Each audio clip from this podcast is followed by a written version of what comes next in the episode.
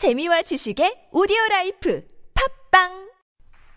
주님은 나의 최고봉 9월 28일. 주님이 나를 바라보실 때. 마가복음 10장 21절 말씀.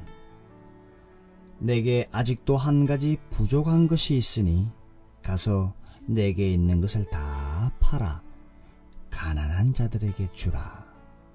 그리고 와서 나를 따르라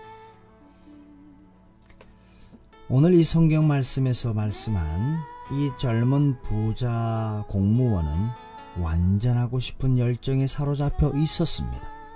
그가 예수 그리스도를 보았을 때 그는 주님처럼 되기를 원했습니다.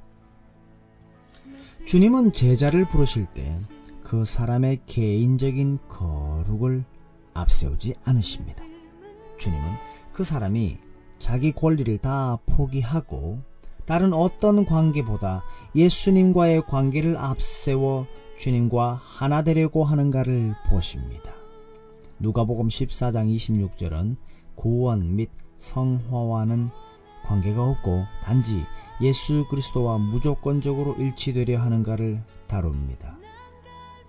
무릇 내게 오는 자가 자기 부모와 처자와 형제와 자매와 더욱이 자기 목숨까지 미워하지 아니하면 능히 내 제자가 되지 못하고 예수님께서 완전히 자신을 포기하는 떠남을 아는 자는 그의 드물다 이렇게 말씀하셨지요. 마가복음 10장 21절엔 예수께서 그를 보시고 사랑하사 그에게 보내시는 주님의 시선은 그가 어떤 사람이나 사물에 뗄 수 없는 애착을 가지고 있다면 아프더라도 그 관계를 끊어야 한다는 것을 의미합니다. 주님께서 이러한 시선으로 당신을 보신 적이 있습니까? 예수님의 시선은 당신을 변화시키고 당신의 시선을 바꿉니다. 하나님과의 관계가 허술한 곳에서 주님은 당신에게 시선을 보내십니다.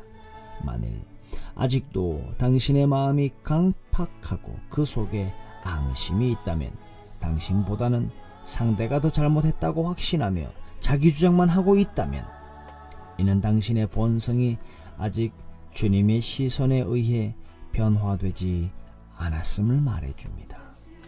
내게 아직도 한 가지 부족한 것이 있으니 예수님의 관점에서 오직 선한 것은 주님과의 연합이요 그 외에 아무것도 없습니다. 내게 있는 것을 다 팔아 아무 소유도 없이 오직 의식만 남아있는 사람이 될 때까지 모든 것을 줄여야 합니다. 근본적으로 모든 종류의 소유를 다 버려야 합니다. 이는 나의 영혼을 구원하기 위해서가 아니라 구원은 오직 예수 그리스도를 완전히 의지함으로 얻을 수 있습니다.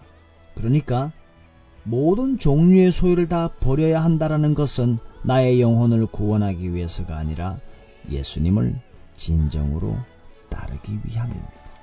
와서 나를 따르라. 그 길이 주님이 가신 길입니다. 우리는 우리의 삶에서 어떤 방법으로 내 모든 종류의 소유를 버리며 어떻게 주님을 온전히 따를 수 있을까요? 여러분, 오늘 여러분이 맡은 그 직업을 버리고 교회 안으로만 들어오라. 이것이 아닙니다. 주님이 오늘 하루도 여러분에게 여러분을 통하여 주님의 뜻을 이루시기를 원하십니다.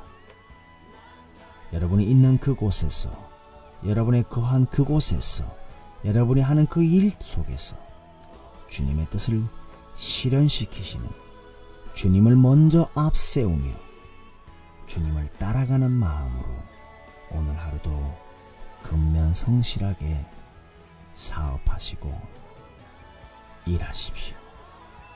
주님을 섬기는 마음으로 그곳에서 주님이 여러분을 보신다. 이러한 태도로 오늘도 공부하시고 가정에서 일하시며 설거지를 하시고 일하십시오. 그러한 마음으로 버스를 타고 지하철을 타십시오. 그러한 마음으로 거래를 하십시오. 마치 그 사람이 주님인 것처럼 주님이 우리와 함께 바로 그 사람 옆에 있다. 우리와 함께 거한다. 아, 주님이 나를 지금 바라보고 계시는구나. 오늘도 그러한 삶을 누리시기를 간절히